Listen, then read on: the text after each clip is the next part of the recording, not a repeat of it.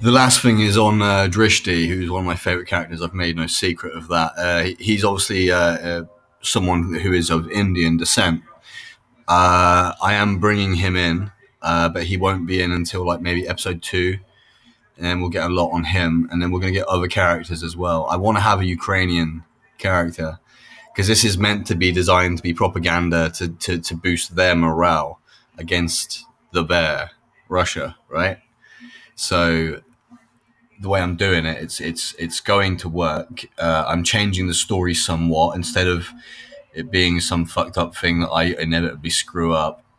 We're going to have it so the uh, the station itself is about to undergo a purge. That's the only thing. I, I, it's a spoiler, but we're going to have it so that Mira and um, Mira and Orid, who is the uh, originally Falcon Ace, but I've changed that to uh, Eagle Ace because America uh, are going to be defending this um, this this this uh, this slum basically basically, and obviously Drishti is going to come in later